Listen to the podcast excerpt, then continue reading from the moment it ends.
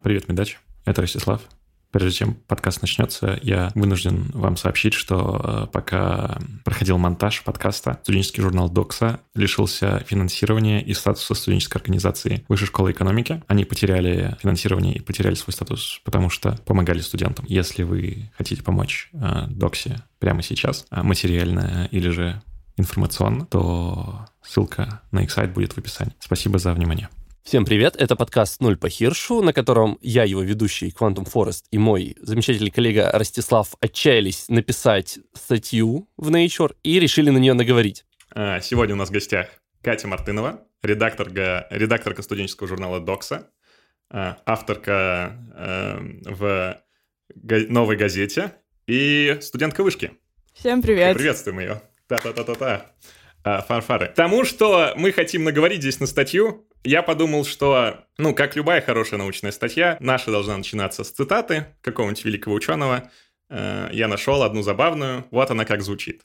Наш режим, как я узнал, определенно является фашистским режимом, и он не может измениться сам по себе каким-либо простым способом. Я считаю, что, хотя этот режим существует, нелепо надеяться на его превращение в какую-то порядочную вещь. Вопрос о мирной ликвидации нашего режима – это вопрос о будущем человечества. Я тут Ландау процитировал. не, подкаста без Ландау, ни одного подкаста без Ландау. Ну, прежде чем э, немножечко рассказать наши гости, просто вещи, которые меня потрясли до глубины души в последнее время. Э, никак не связаны с, актуальными политическими событиями, просто я немножечко чуть больше погуглил, такой, о, это странное дерьмо. Ландау, э, восхитительный физик, э, большое количество фанатов у него в Гарварде, в библиотеке Гарварда о физике больше книг Ландау, чем, о, чем у Феймана, чем у знаменитого Феймана.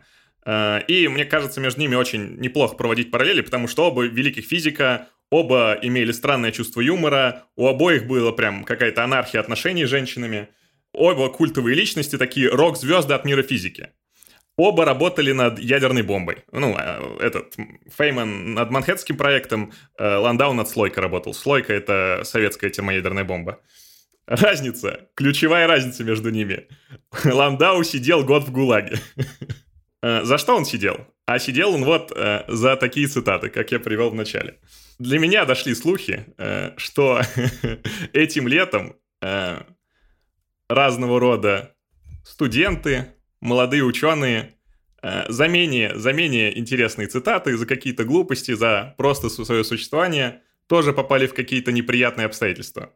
Но этим летом было что-то особенное, как мне показалось. Этим летом студенты объединились, помогали другим студентам, помогали сами себе, грубо говоря. И одним из э, центров таких движений, мне кажется, этим летом стал журнал Докса.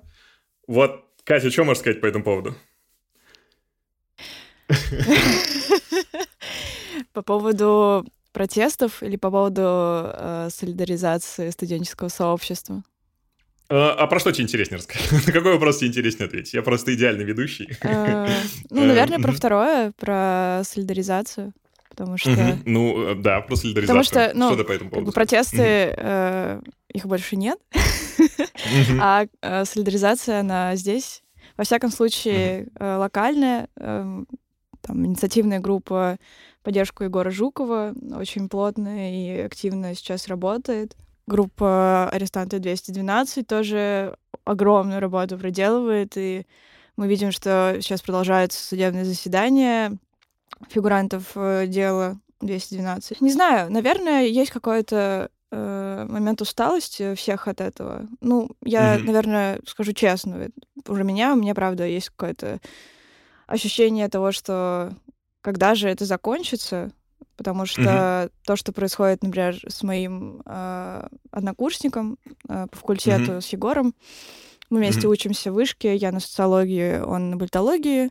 Все это кажется уже каким-то затянувшимся сном, который ну, когда-то должен уже закончиться, потому что, ну, по слухам, точнее, как адвокаты говорят, что уже в ноябре, в декабре вынесут приговор, и у всех mm-hmm. есть какое-то пессимистическое настроение о том, что ну, это будет э, обвинительный приговор с сроком, возможно, там меньше пяти, меньше пяти лет, но как бы от этого лучше не становится, когда молодой, э, очень умный и очень такой здравый парень, просто mm-hmm. попадает в тюрьму.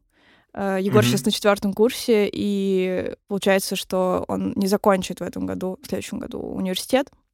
Mm-hmm. Там не попробует себя снова в политике. Егор активно занимается, занимался mm-hmm. политикой, как это не смешно не было озвучено.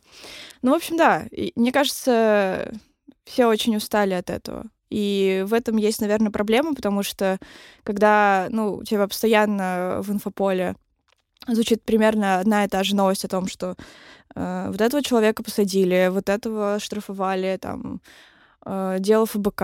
Э, вчера Илья Азарова присудили штраф 400 тысяч рублей за его статью про э, семью ректора МГИМО, если я не ошибаюсь. Ого. Ну, в общем, э, это вот... Э, а что, подожди, а, что он, а что он рассказал в этой статье? Мне просто интересно. Э, за что можно схватить 400, 400 тысяч рублей штраф? Можешь рассказать? Я боюсь соврать, потому что я, я очень давно читала эту статью. Я очень много чего читаю, поэтому моя память довольно, так сказать, быстротечна в плане припоминания всех деталей текста, но текст классный. И проект делал тоже расследование про э, дворцы и различного рода имущество ректором ГИМО.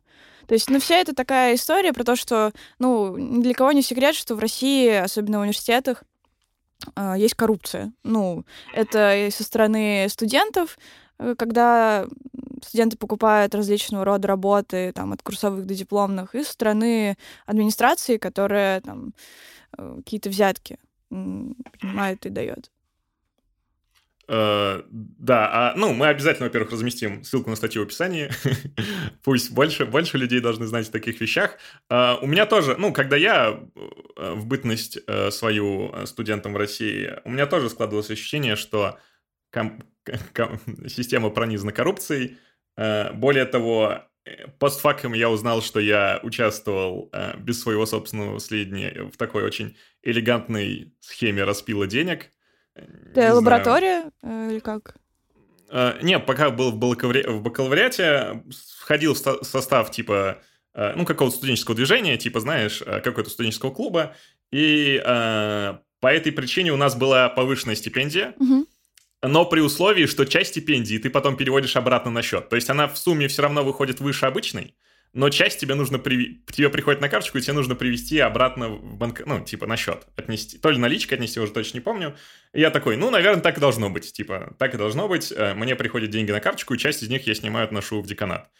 Э, а потом, по-моему, на сайте ФБК я прочитал, что это такая схема распила бабла в универах, и я даже там были скриншоты, э, разговоров об этом э, ВКонтакте, и там один из чуваков, который отвечал на эти вопросы, это чувак какой-то из правкома, я его узнал. Было очень-очень забавно. Да, ну, конечно, вот. мерзко. Я каждый раз, когда говорю о российской системе образования, я, типа, боюсь вступить в два болота. Первое болото это то, что, ну, как будто бы, как будто бы э, я не хочу устраивать нам подкаст какого-нибудь имени Балабанова или чего-то такого, где все плохо. С другой стороны, не хочу выглядеть как человек, которому лишь бы покритиковать, да. Хотя, очевидно, ну, какие-то проблемы есть, их нужно решать, и э, вот э, какие я проблемы видел, когда был студентом э, в той системе, в которой я учился. Э, если ты скажешь, окей, это имеет смысл или нет, это тебе показалось, э, ну, или как твои мысли по этому поводу, было бы очень, ну, было бы здорово. Э, вот, мне кажется, вот э, три таких массивных проблемы, которые я видел в университете, когда, когда учился вот в России. Первое это очень серьезная авторитарность, грубо говоря, грубо говоря, если ты не поладил с преподавателем, профессором, э, ну, преподаватели, по-моему, в России профессоры не преподают, да, эм, то, ну, грубо говоря, ты пропускал лекций, или у тебя есть личный конфликт, и, вероятнее всего, из-за этого личного конфликта за тебя никто не ступится. Это первая проблема.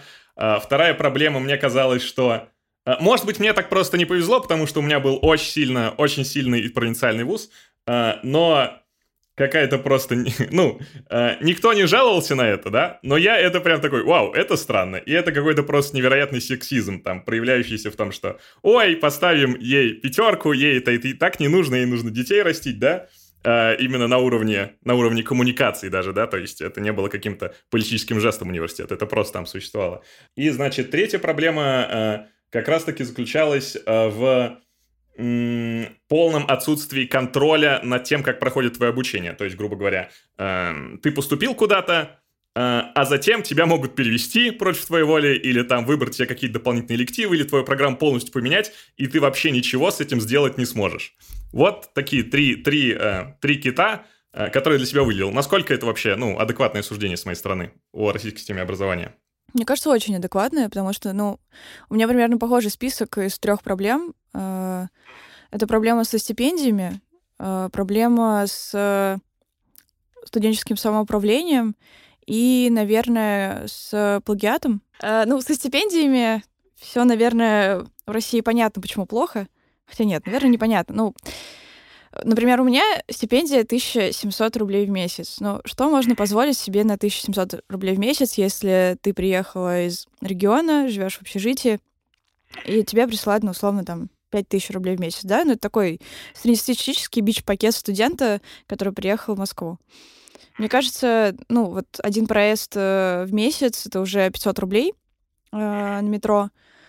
Э, какая-то еда, ну вот и все, как бы. А дальше ты что хочешь, то и делай. Ну, это неадекватно. В Европе, э, в Америке стипендиальные программы, во-первых, они зачастую не государственные. Э, я не знаю, как у тебя, Ростислав, но в основном же это либо программа Erasmus, когда ты там едешь, например, на обмен, либо другие, другие какие-то программы фондов. Ну, да. И мне кажется, это очень классное э, решение проблемы, потому что ну, создается некий рынок стипендий, э, за которые типа, ты должен показать, что ты достоин ее. То есть ты не просто так там пришел, сказал, дай мне денег. Э, в России как бы это из разряда, ну, вот ты на бюджете, ну, держи там свои 5 рублей. Ну, что ты на да. них можешь сделать? Конечно, можно сказать, что вот, ну, неправда, у нас там есть газ, повышенная стипендия. Э, у меня ее нет, к слову, потому что но чтобы там, получить газ, вышки нужно сломать там три колена, даже с тем, что я вот э, как бы в ДОКСе, в ДОКС вышки — это студенческая организация, а, но мы независимый журнал, не подотчетный как-то вышки. Скорее, это просто некая форма регистрации для нас, потому что ну, мы не можем пока регистрироваться как СМИ, Э, вот. И чтобы мне получить в ГАЗ, это, конечно, нужно, я не знаю, собрать э, миллион там, подтверждений о том, что вот у меня есть статьи, вот это вот я писала под одним авторством, если я с кем-то писала, что это уже по-другому. В общем, вся эта бальная система, она построена так, чтобы, ну, как бы, с одной стороны, тоже повысить конкуренцию, с другой стороны, чтобы максимально усложнить тебе сбор э, документов по этому поводу. И ты там уже в конце года, когда сессия горит, думаешь, блин, ну, еще это собирать, ну нафиг это все. Ну, это там 7 тысяч, 10 тысяч, ну, легче заработать их. А, хотя тоже большой вопрос, как работать, когда ты студент бакалавриата на очной форме обучения. Ну, то есть э, ты просто автоматически, скорее всего, зарабатываешь какое-то выгорание, как минимум, как максимум ты зарабатываешь депрессию. Проблемы с студенческим самоуправлением, ну, это такое уже, наверное, смешное выражение, потому что, ну, в вышке студенческие советы, э, явка на э, выборы и в целом какое-то представление кандидатов, ну, никому это не интересно, к сожалению. То есть все видят, что это неэффективно, что эффективнее просто написать э, публично о своих проблемах, там, будто это пост в Фейсбуке э, или материал у нас или у наших коллег, это дает больше выхлоп, потому что публичное обсуждение априори придает э, твоей проблеме какой-то более не знаю, виральный, что ли, характер, что ты чувствуешь, что люди заинтересованы в этом, что это не только твоя проблема. Когда ты приходишь там в студенческий совет и начинаешь там продвигать идеи того, что давайте там типа встретимся, э, там с руководством, все это, ну, наверное, затягивается. Я не имела опыт, но как мои друзья, которые там стояли, они рассказывали это, что это во многом просто демагогия. Ну, когда университет не хочет, чтобы студенческий совет имел какое-то влияние, ну, вот так это и происходит в целом. Угу. То, то есть ты говоришь, что... Ну, у меня тоже Блин, у меня капец какое сильное чувство было, что вот эти вот все тут советы и э, какие-то внутристуденческие организации, которые именно сверху построены, да, они сами как-то эволюционно развились, что они э, вообще не имеют никакой власти. Э, грубо говоря, их инструменты влияния, они немного устарели для ну, нынешней повестки. То есть, как мне кажется, э, есть два института, которые сейчас могут как-то влиять. Это инициативные группы, э, которые очень бурно и, главное, ситуативно они складываются. Они могут быть очень разнородными. То есть это могут быть как по политическим причинам, и там как просто по, там, не знаю, факультетским, то есть пример э, инициативная группа в поддержку Егора Жукова. Вот. И, собственно, независимые медиа студенческие, потому что как бы, когда вы имеете такую независимую площадку и поле, как доксы, э, вы понимаете, что, ну, вы обратитесь, и в целом, точнее, не в целом, э, когда ты обращаешься в журнал, типа, в любом случае тебе ответят, э, скажут, что, блин, это очень-очень стрёмный кейс, и да, надо это расследовать, давай как бы вместе поработаем над этим. И будет группа редакторов, потом корректоров, то есть, ну, это такой будет отлаженный процесс, который явно не уйдет куда-то в небытие. Вот. Поэтому, наверное, такие инструменты влияния на текущую студенческую повестку в России сейчас есть. Uh, ну, у меня тоже сложилось такое впечатление. Ну, я опять же, я могу судить только по медиа, да, только по новостям, uh, что действительно есть студенческие организации, люди, которые объединяются, да, именно uh, по внутренней политической повестке, при этом не по политической повестке, там, типа, давайте свергнем кого-нибудь, да, или давайте скажем, что кто-то вор, а а про- просто чтобы помочь решить локальные бытовые конфликты с университетами, потому что такие конфликты, разумеется, всегда будут происходить в любой системе, да, там, на работе. Если на работе ты можешь решить такую проблему очень просто, то э, с вузом это, мне кажется, не так просто. И супер, супер здорово видеть, э, что Докса появилась и делает такую большую работу, следил за вами и во время протестов, и читал про вас много, э, смотрел ваш YouTube-канал, политические шоу, вы делаете какие-то интересные дебаты, супер интересно. Но вот, допустим, допустим, э, я учусь в каком-нибудь там Уфе, да, Уфа — это столица Придуралья, э, там как будто бы, как будто бы создается впечатление меньше вот такой всякой либеральной тусовочки, э, меньше людей, которые э, готовы слушать, ну и у них нету там, типа, больших центральных медиа. Что делать, не знаю, в такой ситуации, если ты учишься, грубо говоря, не в столичном вузе? Ну, как факт, э, тоже писать нам, потому что ну, мы не только ориентированы на какую-то московскую повестку либеральных новостей, как бы смешно это не звучало, но нам действительно важно расширять контекст и в целом инфополе студенческих новостей, студенческих проблем, потому что, ну, есть э, в целом внутри какое-то ощущение того, что твой э, взгляд на мир, он ограничен Москвой и, например, Санкт-Петербургом, потому что это такие, ну, два мегаполиса, где сосредоточены там 25% всех самых сильных вузов э, в России.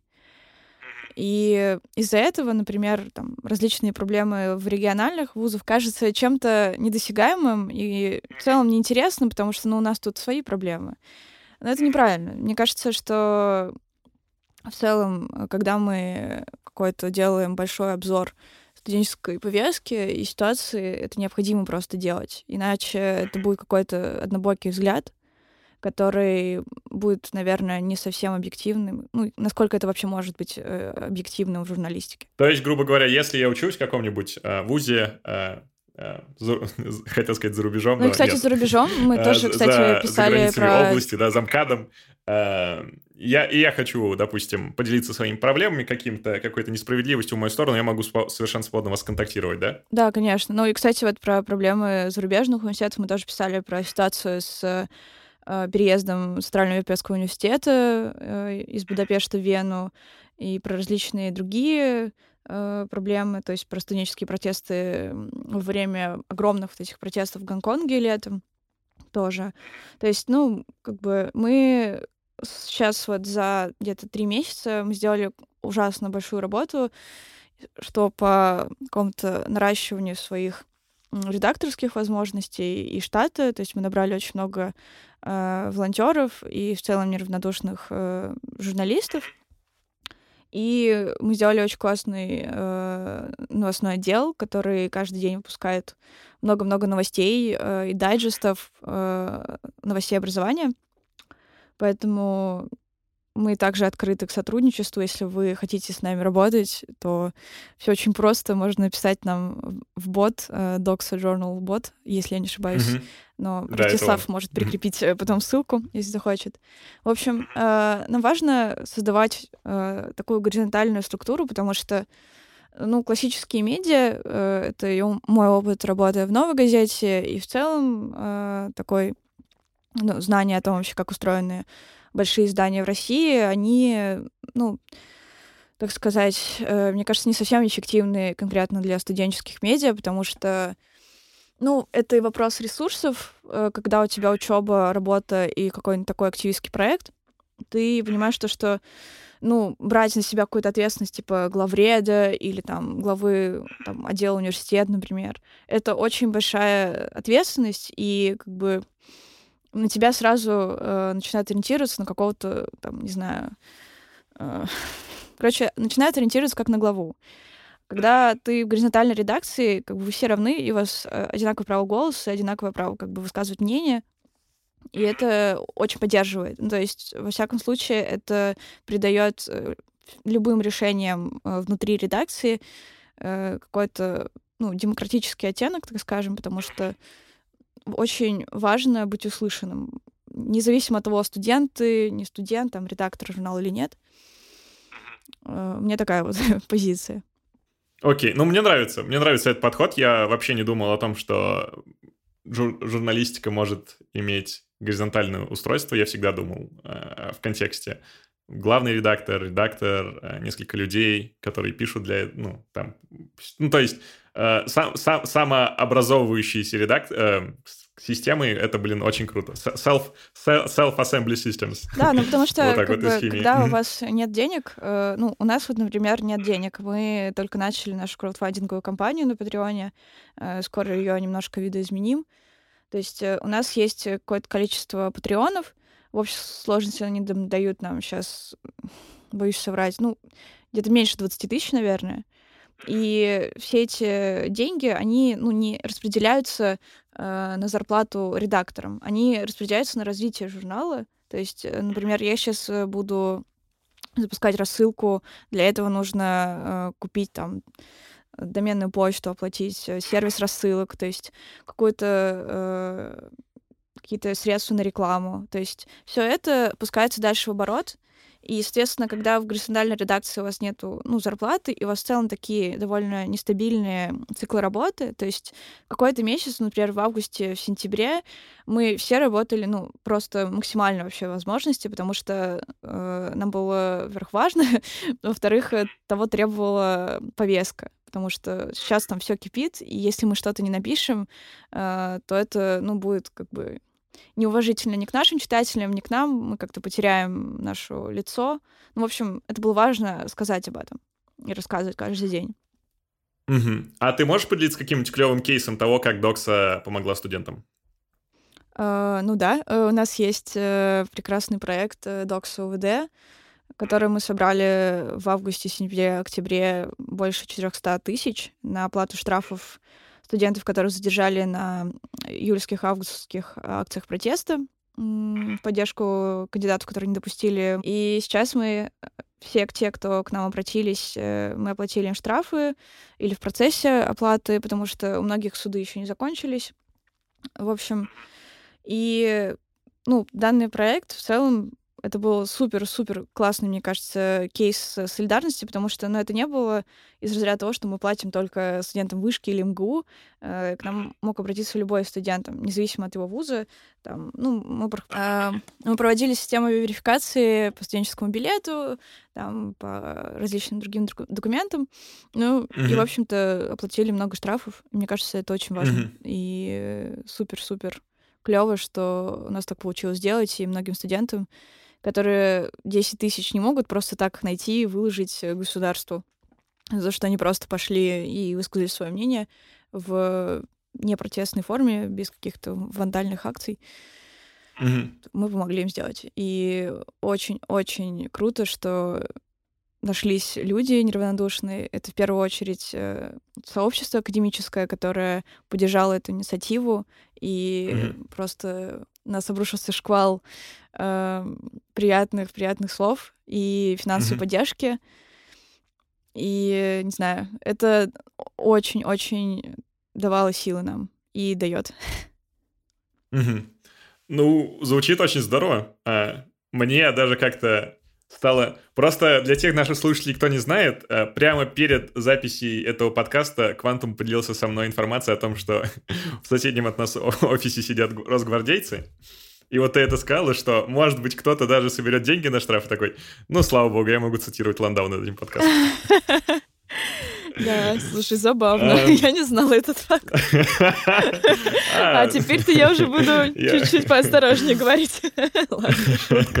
Главное, главное, эм, главное не махать перед ним руками. Мы же знаем, техника безопасности.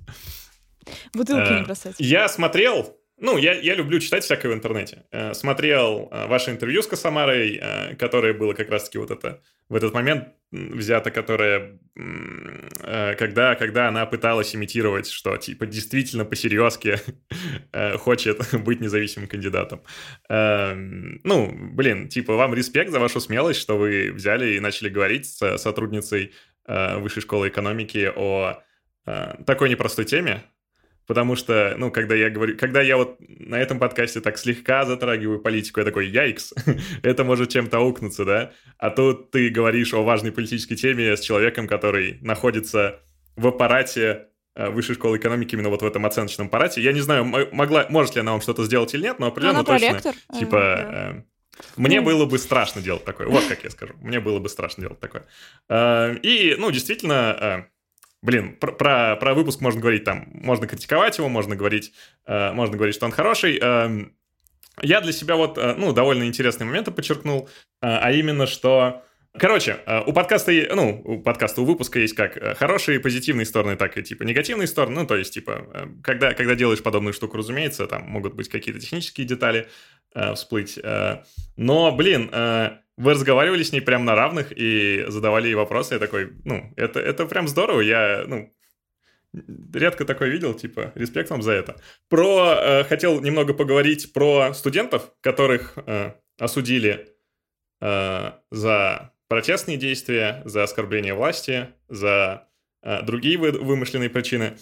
Э, разумеется, ну, насколько я понял, э, Докса помогает не только Егору Жукову, да, она помогает всем фигурантам московского дела, которые являются студентом, вообще большому количеству э, студентов. Э, и э, я посмотрел людей, э, их профили, э, чем они занимаются, которых вот посадили, да, и э, такое ощущение, что как будто бы их не за что сажать, понимаешь, о чем я? И такое ощущение, что они как будто бы, ну, просто были обычными людьми до того, как их посадили. А просто жили свою жизнь, имели там глупость э, высказать то или другое мнение э, на какой-то счет или сделать что-либо там на митинге. Но после того, как они выходят, они выходят уже с политическим капиталом. Они выходят политиками. Что думаешь по этому поводу?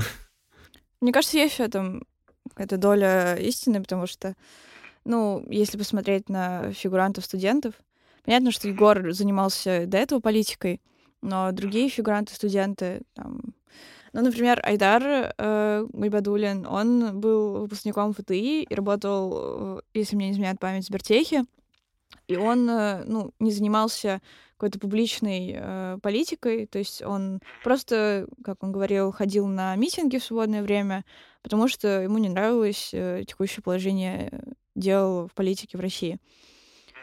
То есть, ну, как бы это гражданская активность, которая по закону не может преследоваться, потому что у нас есть конституция, и в целом как бы считается, что считается, что Россия демократическое государство. Но, так сказать, это еще считается. И Существует до мнение. того, как он э, уехал из России, э, из-за того, что его дело э, вновь возобновили, и, скорее всего, он бы снова поехал в тюрьму на каникулы, это ужасно звучит. Гарри Поттер и узник Азкабана. Я так себе это представляю. Да, так. Это я уже просто каникулы хочу. Короче, после того, как его освободили э, из-под стражи под подписку о невыезде, э, он начал появляться в различных мероприятиях э, по поддержке фигурантов э, дела 212, и в целом э, он выступал на митинге на Сахарова последнем. То есть, э, ну, он понял, что это, наверное, его долг, и мне кажется, любой на его месте, наверное, ощущал какую-то потребность в том, чтобы, ну, не просто дальше сидеть и заниматься там, продолжать свою жизнь, ну, твоя жизнь меняется в корень.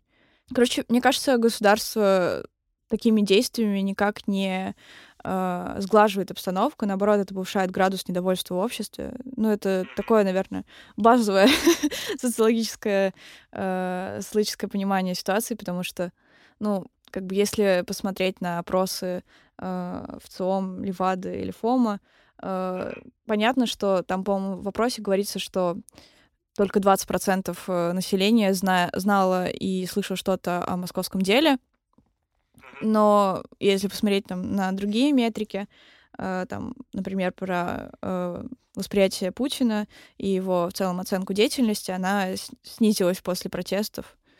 И это тоже такой некий звоночек, мне кажется. Один из конфликтов, в котором Докса приняла участие с э, вышкой, это то, что вы хотели взять интервью у Соболь, Эм, и вам вышка сказала, не делайте этого. Ну, эм, это так? Не совсем так. Э, не мы хотели взять интервью, а, а проект в точку хотел, это было в мае, взять у нее интервью, причем тогда еще началась кампания а, в поддержку, короче, не началась еще политическая кампания в МГД, и они позвали просто как гостя, ну, который будет интересен студентам и в целом сообществу. И после этого шоу закрыли. И как, как видите, сейчас ага. ничего оно не выпускает. Э, наверное. Ага. Я не, не видела, во всяком случае. Ну и после этого я взяла у нее комментарий. Ну, это была, конечно, такая история цензурирования. Одна из, э, как потом оказалось, не последних, э, потому что мы сами потом подверглись цензуре на дне вышки. Нам запретили участвовать по звонку накануне мероприятия вечером. Нам позвонили и сказали, что э, вы собираетесь тут проводить политическую агитацию. Э, на самом деле мы собирались э, провести презентацию журнала и викторину на знание своих прав при задержании. И там инициативная группа собиралась э, собирать э, поручительство. И кому-то это не понравилось, и вышка решила, что, ну, что уж там, выступать, э, давать им площадку, ну, не надо. Ну, мы пришли все равно, чтобы удостовериться, на самом деле, что нам не дают э, место. И в итоге все это вылилось в большой скандал, который, как мне кажется, никак не нашел разрешения. Мы просто это все спустили на такой ноте, что, ну, вот так, так вышло. Э, администрация mm-hmm. сказала.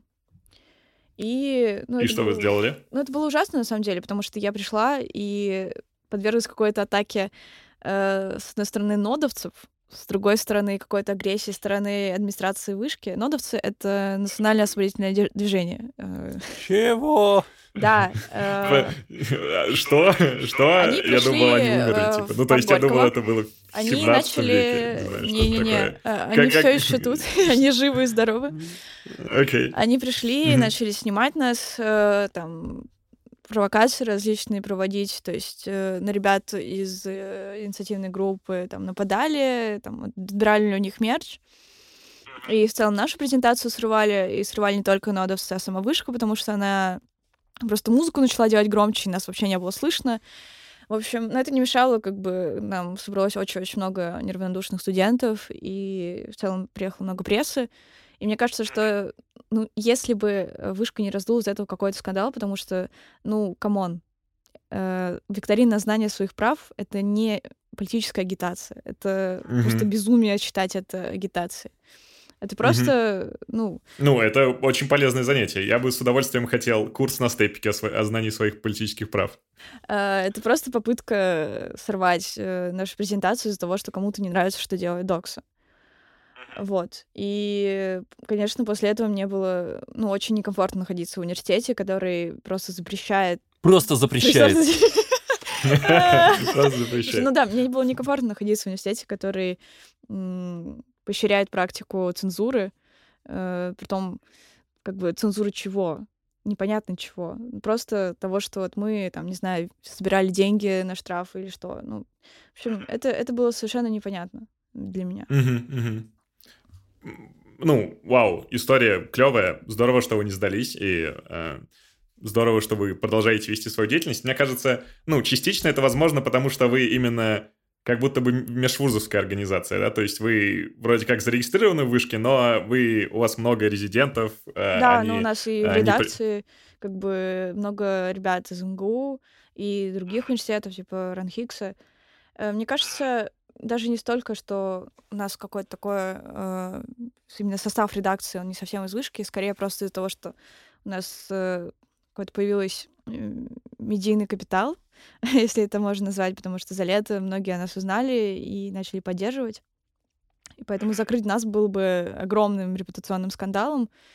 И если это произойдет, то, мне кажется, это, ну, Вышка не делает этого только поэтому, потому что это будет э, удар по некой либеральной повестке, которая очень сильно продвигается в университете, что вот он такой открытый, демократический и это действительно, ну, проявляется в каких-то э, вещах, но каких-то вещах типа журналистики или просто открытого обсуждения каких-то проблем в университете, оно умалчивается. Угу, угу. Понимаю. Ну, например, вот даже давайте возьмем, поговорим про этическую комиссию, кейс э, поста э, профессора школы филологии Гасана Гусейнова про клачность русского языка. Этот пост, э, ну, как бы дальше э, он сам по себе э, был немного резонирующий для общества, но в данной ситуации я поддерживаю профессора, и раздувать из этого какой-то огромный скандал, собирать академический совет, э, и решать судьбу того, что, ой, давайте лишим его статуса, там, не лишим. Ну, в общем, все в итоге свелось к тому, что этическая комиссия э, рекомендовала Гусейнову извиниться публично за свой пост. Но это какое-то судилище, ну, серьезно. Ну, вот э, почему университет э, должен решать, э, что публиковать преподавателю на его личной странице в Фейсбуке? Но это его свобода, она гарантирована Конституцией. Э, он никак не высказывался про высшую школу экономики, если мы будем говорить о том, что там у преподавателя есть контракт на то, что он не может э, порочить и как-то плохо высказываться в университете, пока он работает, да. Он просто высказал свою позицию по поводу ситуации и все. Угу, угу. Нет, я с тобой согласен, э, что, ну, что делает человек в свободное время, это исключительно его дело, и до тех пор, пока он не, не ограничен какими-то контрактными обязательствами, могу себе разные ситуации представить, где я по-разному относился бы к этому, да, если бы он там, не знаю... Э, э. Вот, э, допустим, э, ну, я не знаю этого человека, я даже, к несчастью, имя не запомнил. Эм, но, допустим, он бы постил, не знаю, что-то ужасное, какие-то свастоны бы, да, например. Э, свастоны же не запрещены Конституцией Российской Федерации. И высказывал бы какие-то э, мысли про евреев, да, отрицал бы Холокост, просто на своей личной страничке ВКонтакте. Эм, я могу представить, что я бы по-другому к этой ситуации бы относился. Понимаешь, о чем я? Да, я понимаю, о чем это. Где здесь, типа, middle ground? Как вот, где, где типа, контролировать то, что говорит препод этично, а где неэтично? Ну, помимо, типа, common sense, да, помимо э, простого понимания, ну, Ну, мне кажется, ну... слово контролировать, наверное, не самое верное в данной ситуации. Мы же записываем сейчас второй раз. Первый раз э, по техническим причинам я потерял все файлы. И э, первый раз мы обсуждали э, в первом подкасте, грубо говоря, две темы. Одно из них, значит, э, одного либертарианца Егора Жукова, э, посадили, да, ну не посадили, а применили к нему, э, как бы Либертарин сказал, методы государственного насилия. Э, и, эм, значит, э, немножечко обсуждали тему с делом о домогательстве вышки, да, с этим ученым, забыл, как его зовут. Мы записываемся второй раз, посадили Михаила Светова, другого либертарианства, и другой профессор, оказалось, ну, любит шинковать своих студенток. Uh, ужасное, ужасное. Я стараюсь просто... относиться к этому с юмором. Получается очень плохо. Uh, тем не менее, uh, что вообще произошло? Получается, угу. да, 10-11 числа э, доцента Санкт-Петербургского университета обнаружили в реке Мойке с рюкзаком с, с кровавленными руками отрезанными. И у него дома нашли девушку, его э, партнерку, сожительницу. Ну, многие называют любовницей, но мне кажется, это очень оскорбительное э, применение этого слова к девушке, которая как бы с ней жила. Ну, окей. Ну, в общем, да, он убил свою э, партнерку. Э, не знаю, мне очень сложно говорить об этом, потому что это что-то просто, что не укладывается в голове, почему на факультете, зная о том, что у нее было неоднократно много партнерок, которые заметно младше него, э, его высших студенток, никак вообще не обсуждали эти кейсы, потому что ну, это явное нарушение академической этики, когда студентка встречается, точнее, преподаватель встречается с студенткой зачастую. Э, это не укладывается просто в рамки как бы, академического мира, потому что это момент власти. Э, это, с одной стороны, создает дискомфорт для остальных студентов, потому что люди понимают, что э, они не могут быть э, как бы оценены если они там не переспят я, я с преподавателем, понимаю, да, да, то они не получат хорошую оценку. Но это просто нонсенс. Вот. А тут это просто такой кейс Наполеона, который, э, мне кажется, ни одну девушку так э, истязал, но вот э, Анастасии не повезло, и она оказалась убитой им. Ну, в 2008 году были обращения в полицию тоже его партнерки, которую он, он избил, но это никак не нашло отражения ни в его академической среде, то есть его не лишили статуса доцента.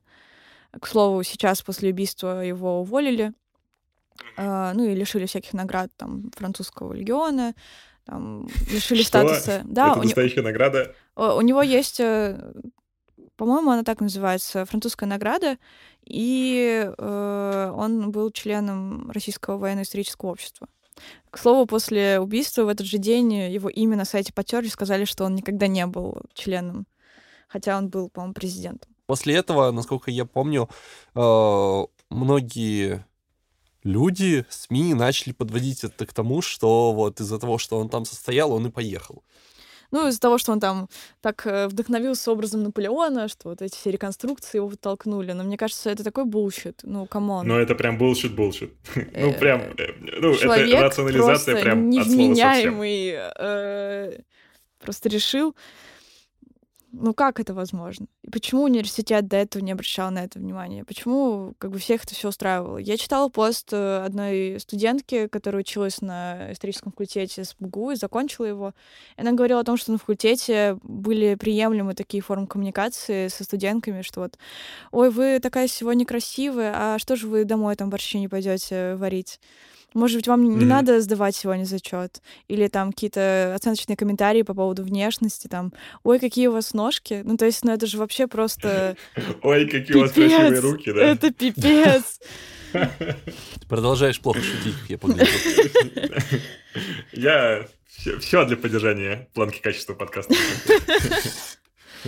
И самое ужасное, что происходит, что э, типа федеральные каналы начинают покупать, э, в прямом смысле покупать мнение э, студентов, там, преподавателей и приближенных Соколова, чтобы они не давали комментарии э, независимым СМИ и сотрудничать только с ними. То есть ходили на программы «Пусть говорят», там, в наше время. Ну, в общем, все вот это вот пропагандистское, абсолютно расчленительное действие просто создают из этого какое-то шоу. Ну, мне mm-hmm. кажется, что базовое, что должен сделать, сделать университет, это провести внутреннее расследование. Э, были ли еще какие-то э, случаи харасмента э, mm-hmm. там, со стороны Скалова или со стороны других преподавателей, потому что кажется, что студенты были там, захарасены не только Соколовым. То есть, ну, это же просто нонсенс. Но ничего не происходит. И что делают эти люди? Они ходят, но пусть говорят. Это офигенное решение проблемы. Конечно mm-hmm. же, нет. Я немножечко под шоком. Э, я читал об этой ситуации э, очень что называется. Ну, я вот как прочел эту ситуацию. Э, сумасшедший профессор убил студентку. Mm-hmm. И, ну, я ее так и запомнил, да, в своей голове я так и держал. Ты рассказала, как будто бы не то, что сильно больше, да, об этом. Mm-hmm. Но ты рассказала об этом так, что я прочувствовал эту ситуацию. Я такой, well, это какой-то серьезный, ну, это, вау. Извините, у меня немножечко, немножечко переэмоционировал на эту тему. Э, Самое еще, что добавлю смешное, что адвокаты, которые защищают Соколова, они не стараются просто, ну, как бы держаться какой-то такой политики молчания по этому делу, там, сочувствовать э, семье погибшей. Они заявляют такие вещи, типа, нам кажется, что в этом деле есть какой-то э, компонент мистики. То есть мистические вещи происходили с Соколовым в ту ночь, и поэтому он вот убил э, Ещенко. Да господи. Чего? Это просто чего? Ну, то есть это какой-то просто... совсем цирк. Меня, меня вот что, вот что как бы очень сильно напрягает в этой истории. Мне тут недавно, я переехал, мне пришла новая мебель из Икеи. Я до этого никогда мебель из Икеи не собирал. И, ну, первый шкаф уродливым получился, хотя была инструкция. А, я кухню так собирал. А второй шкаф уже более-менее, ну, нормальный. И вот как бы, если ты пришел к решению, что тебе нужно, ну, разрезать человека, выкинуть его, да, то, ну, наверное, в первый раз не очень хорошо получится, понимаешь, о чем я? Э, да, что, ну, что ты такой, ну, если ты вообще академик, да, это же человек-академик, тебе нужно что-то сделать такой. Мне нужно сделать research, как это делается, да, где нужно, ну, если ты тем более историк, ты же не знаешь, где лучше пилится, понимаешь, где хуже, то есть, ну, распилить студентку и выбросить ее, это задача не на один день. А размышления об этом, типа, ну, мне бы месяца два потребовалось, чтобы прийти к такому, понимаешь? Именно с точки зрения решить эту задачу. И... Что ты мне ну. хочешь спросить? Экспертное мнение? Как поступить? На это, на Вики Хау, да? С картинками этими убогими. Ответы Mail.ru. Э, и, ну, раз человек пришел к этому мыслями, да, не было такого, что он вступил в этих отношениях такой, мы будем встречаться, я твоя студентка, ты мой проф, через пару месяцев отпилишь мне руки. Типа, э, это определенно был процесс, динамический процесс. И он не мог появиться типа из ниоткуда, понимаешь? Все такие, он просто оказался там с этими руками. Но нет, он жил жизнь до этого. И никто вообще не обратил внимания, что что-то не так. А, извините, просто куча эмоций. А, да, слушаю. Я пытаюсь вспомнить, что хотела сказать. Но мне кажется, блин, когда ты э, находишься в отношениях с студентками, э, это первый звоночек с тобой что-то не так. Ну, то есть э, тебе 60 лет, и ты встречаешься с студентками, потому что там считаешь, что они молодее, там э, лучше выглядят, там более плодоносны. Что, что у тебя в голове? А потом, О, ну как бы, Фу. это ужасно, это ужасно звучит, потому что, ну блин, еще один комментарий, который я встретила, что э, один из преподавателей исторического факультета тоже э, прокомментировал данную ситуацию, сказал, что, ну у меня вообще-то было три жены, и все они были студентками, и сейчас вот от э, моей последней жене там э, 20 с чем-то лет, и я считаю, что вот союз двух людей, которые там один старше, другая младше, это очень-очень хороший эволюционный, полезный э, союз, потому что вот с одной стороны, я там профессор, у меня такой ум, с другой стороны, студентка, которая еще молода, красивая, там, не знаю, это же просто пиздец. А, ну, это, это типа... Да, я понимаю. Что э, за Евгеника академическая?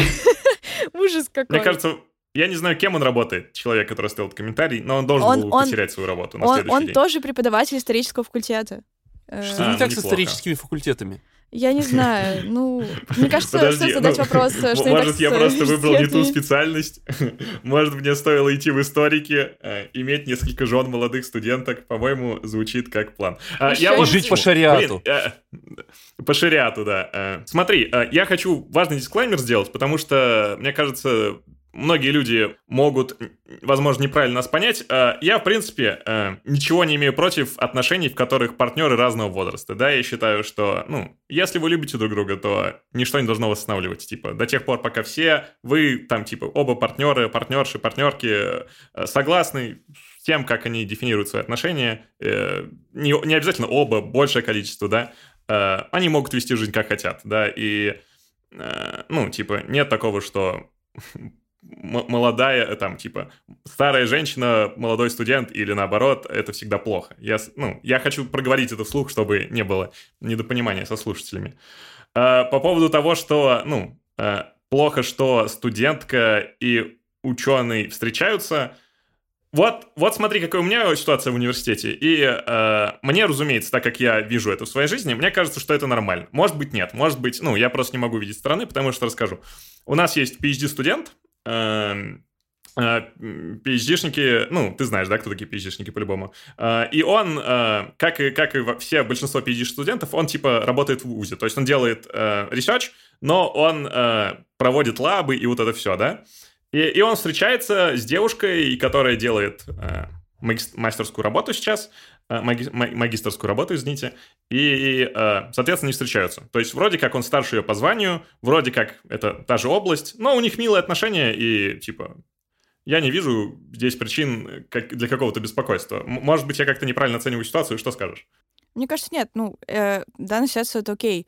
Важно понимать, что встречаться будучи с большой разницей в возрасте, это окей, mm-hmm. но mm-hmm. если встречаетесь и при этом находитесь каком-то э, властном отношении, то есть э, ага, я понял. преподаватель, э, да, ты мой студент, или наоборот. То есть э, есть какие-то механизмы, когда э, можно, ну, как бы оценить не объективно или в целом просто, ну, нарушить какую-то э, обстановку на курсе, потому что это сразу вызовет огромное отторжение и к предмету, и к самому преподавателю. И в итоге ни трансляция научного знания, ни производство не будет возможно.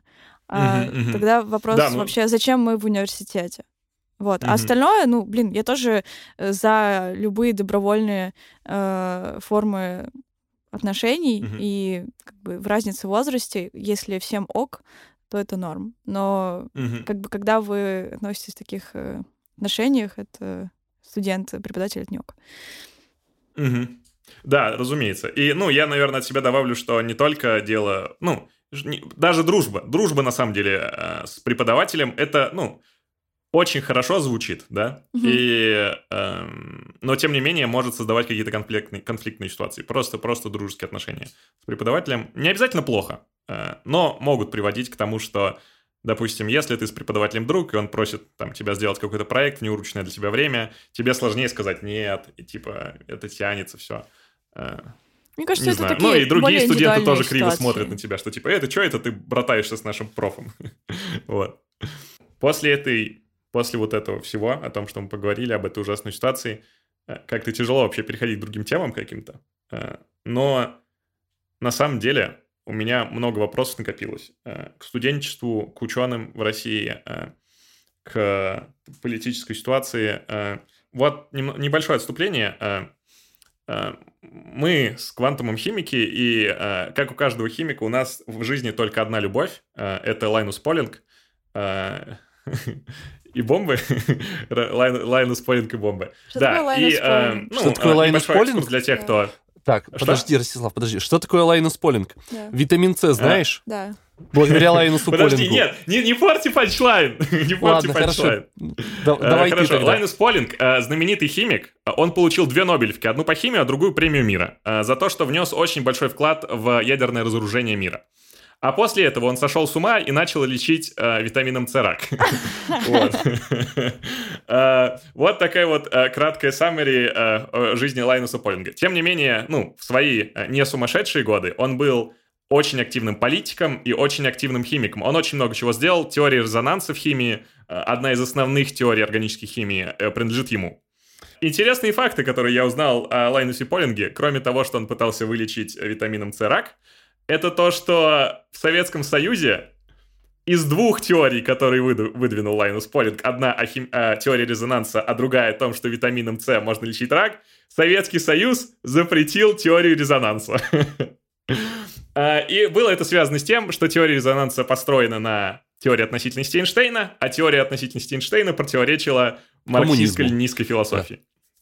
Да. Что я хочу проиллюстрировать этим примером, э, помимо забавности жизни, да? То, что некоторые политические решения вед, сме, ну, ведут к изменениям в науке, да, то есть что-то политики решили, ученые потом, типа, не могут делать research в этой.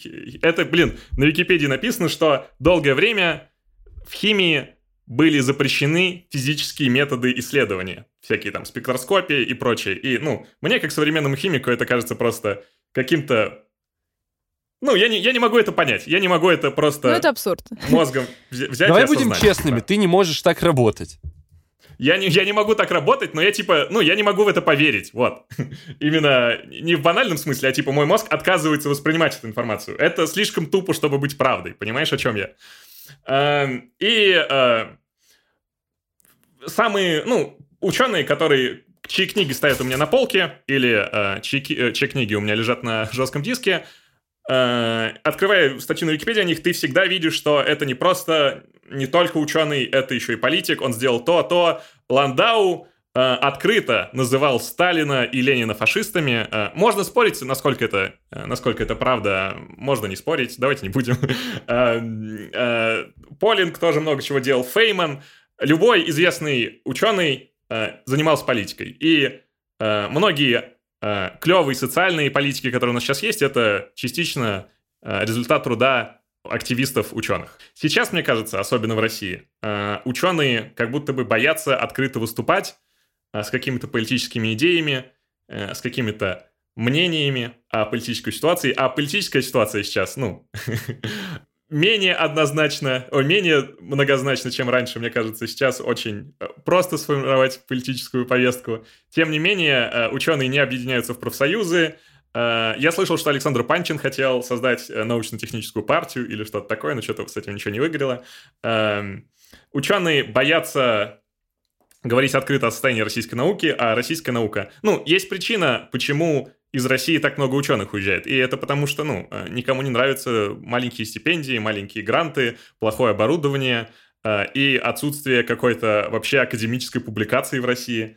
Почему в России... А, вот, и недавно вообще был мировой марш э, ученых по всему миру, когда ученые э, в костюмах, это больше был похож на карнавал, типа на праздник смерти в Мексике, выходили на улицы, просто шли, рассказывали кто-то там о своих, о том, что они делают.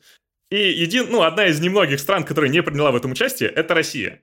При том, что в России есть очень серьезное научно-популярное движение, да, очень серьезное движение, г- э, очень много трибун для ученых, да, вот, грубо говоря, если я захочу завтра провести научно-популярную лекцию, я смогу это сделать. Э, Квантум, Квантум работал в библиотеке, ему сказали, знаешь, ты работаешь в библиотеке, и ты вроде химик, если хочешь, проведи лекцию нам. Вот. Трибуна есть, люди есть, и политическая осознанность тоже есть. Спроси любого ученого на кухне, что он думает о РАН, что он думает о современной повестке России, он себе очень интересную картину мне напишет. Но вот вслух этого не говорят. Мой вопрос, почему? Мне кажется, самый базовый ответ, который можно дать на этот вопрос, то, что большинство ученых в России работает на государство. То есть э, ты работаешь в государственном институте, ты получаешь, скорее всего, какой-то государственный грант, э, и любое высказывание, которое будет относиться как-то э, критично к действующей политике, может иметь, может иметь какое-то э, влияние на твою работу. От э, того, что тебе не будут давать денег, на того, что тебя просто выкинут, и у тебя не будет э, места работы. Но ведь Ландау э, жил в Советском Союзе во время Сталина и говорил это типа в 1937 году. Открытую критиковал... Ну, ладно, не в открытую, он просто распространял манифесты, скажем так, против Сталина. И более того, ну вот, всем же страшно. В любой, ну, любому человеку страшно, но ты же сама говоришь, что вот э, вам могут писать студенты о своих проблемах и, э, как сказать, э, открытость, да, э, виральность таких сообщений, она помогает людям. Э, Почему ученые этим не пользуются? Мне кажется, просто во многом, потому что нет какой-то тоже консолидации и солидарности. Ну, то есть есть прекрасные профсоюзы, ну, то есть э, такие как университетская солидарность, э, инициативная группа МГУ, хотя это тоже больше, наверное, студенческая. Ну, то есть э, такие профсоюзы, они поддерживают веру у меня в какую-то именно академическую э, силу. Э, ну, тот же Диссернет, забыла упомянуть, прекрасное, прекрасное сообщество сетевое, которое помогает бороться с плагиатом в российской науке. И мне кажется, просто есть какой-то определенный страх внутри нас. Э, возможно, это будет очень, конечно, попсово, что я скажу, что это все совок в нас, тыры-пыры, но выходить на улицу страшнее, нежели чем читать какие-то открытые лекции в библиотеках, где придет ну, узкий круг людей, которые такие, да, вот мы шарим, мы уважаем этого человека. Чтобы организовать э, какой-то марш, шествие, акцию, тебе нужно прийти в мэрию с запросом. В общем, пройти огромную процедуру. Мы пытались это сделать э, в августе, чтобы сделать э, тоже такую академическую акцию солидарности, но нам отклонили заявку. Угу. Ну, мы не одни тоже подавали, то есть это был и профсоюз университетской солидарности, комьюнити, uh, мы докса, то есть легче, конечно же, сделать что-то свое, закрытое, но в этом есть проблема. Оно не дает uh, импульса на людей, которые не в тусовочке, так скажем. То есть чтобы узнать, там, не знаю, о Доксе или о другом профсоюзе, mm-hmm. нужно общаться с некоторыми людьми, которые э, тоже участвуют в этом всем. То есть, мне mm-hmm. кажется, тоже некоторая проблема э, распространения таких организаций из-за того, что, э, ну, либо э, организаторы не умеют э, как бы пиарить и развиваться в социальных сетях, э, mm-hmm. либо просто потому что э, академикам в возрасте э, это неинтересно, то есть они не хотят быть в политике. Но академики в возрасте, я про них и не говорю. Да. Подкаст точно для них. Ну, как мы говорим о том, я говорю про академики не выходят. Про аспиранты, PhD-шники, ну... постдоки, завлабы, э, вот эти ребята. Все те люди, которым, ну, в пределах, допустим, 35. Угу. Ну, наверное, да. Опять же, это возвращаясь к вопросу о том, что у них, э, скорее всего, какой-нибудь кредит на льготной основе, э, какие-то должности в лабах государственных. Ну, в общем, угу. это полная зависимость от государства, к сожалению.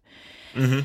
И она не дает тебе высказываться. Потому что ну, либо ты высказываешься, но у тебя не будет денег, и что с тобой будет? Ну, никто не хочет э, окончить э, жизнь э, вместо профессорской должности на улице. Я бы, наверное, не согласился на профессорскую должность в России. Э, во всяком случае, в том виде, в котором она сейчас существует, да? То есть mm-hmm. я хочу профессорскую должность, э, очень сильно. Готов ради этого э, заниматься наукой. Ты хочешь тенюр. Но в России, ну, я бы не стал. Это выглядит... Ну, несмотря на то, что там есть хорошие зарплаты и есть это, мне не нравится, как система устроена. Я понимаю, что большинство ученых, если не все вообще, повязаны с государством очень серьезно. Э, и, ну, в большей степени, чем повязаны студенты, и, наверное, можно только с учителями сравнить, да, насколько сильно ученые повязаны с государством. Но, э, когда ты говоришь, что, типа, они этого не делают, потому что не повязаны к государству, мне кажется, как будто бы ты говоришь, ну, как будто бы ты их оправдываешь. А мне кажется, что э, политическая, политическая Блин, импотентность ужас, ужасное слово такое, блин, популистский жаргон, но мне не, не приходит ни активность, не знаю, неактивность, она, она, мне кажется, как будто бы немножечко в головах, не знаю. Может быть, я ошибаюсь, может быть, очень может быть, что я ошибаюсь. Э, то есть страхи, разумеется, реальные. Страшно, блин, уехать в автозаке, да, или страшно, что над тобой соберется какой-то совет э, карательный, вот как ты описывала с этим... Э, с этим преподавателем, да, где он что-то в Фейсбуке написал, и ему, значит, его судили, грубо говоря, всей вышкой. Понимаю, что страшно, но мне хочется, ну, мне кажется, ну, не знаю. Ну может, да, мне блин, тоже хочется быть, верить еще... в то, что э, не с горами тот момент, когда э, академики будут проявлять большую солидарность и большую обеспокоенность ситуацией. Ну вот я хочу, я хочу этот момент, и я хочу его приблизить. И, блин, не знаю, в какой-то момент, я не знаю, как ты, Квантум, себя чувствуешь, но я в какой-то момент, по-моему, на подкасте с Чумным Доктором, э, у нас предыдущий подкаст, мы его записывали, я такой, Так, Ростислав, ну, Просто мы тоже там позволили себе некоторые, некоторые фразы. А, они, правда, вырезались, были, были на монтаже, но я подумал, что, блин, чувак, если ты такое говоришь и говоришь под запись, то, ну, как будто бы, ну, нет-нет, да и сядешь ты в автозак, типа, понимаешь, о чем я? Типа, ну, наверное, это произойдет. Типа, не хотелось бы, вообще не хотелось бы, но, судя по всему, э, будет, это может произойти, скажем так. Наверное, нужно прощаться. Э, у нас в гостях сегодня была редакторка Доксы и э, сотрудница новой газеты Катя Мартынова. Спасибо, спасибо, Ростислав, спасибо, Квантум. Очень-очень классно, что вы меня пригласили, и спасибо, что вы тоже делаете этот замечательный подкаст. Да, спасибо тебе, что пришла. Э, с вами был подкаст «Ноль по Хиршу». Подписывайтесь на нас во всех социальных сетях, становитесь патреоном Медача, становитесь патреоном Доксы, э, читайте, что пишет Докса, открыто говорите о своих проблемах, э, становитесь политически активны, распространяйте листовки о том, что Сталин был фашистом. С вами был, с вами был подкаст «Ноль по Хиршу». Пока-пока.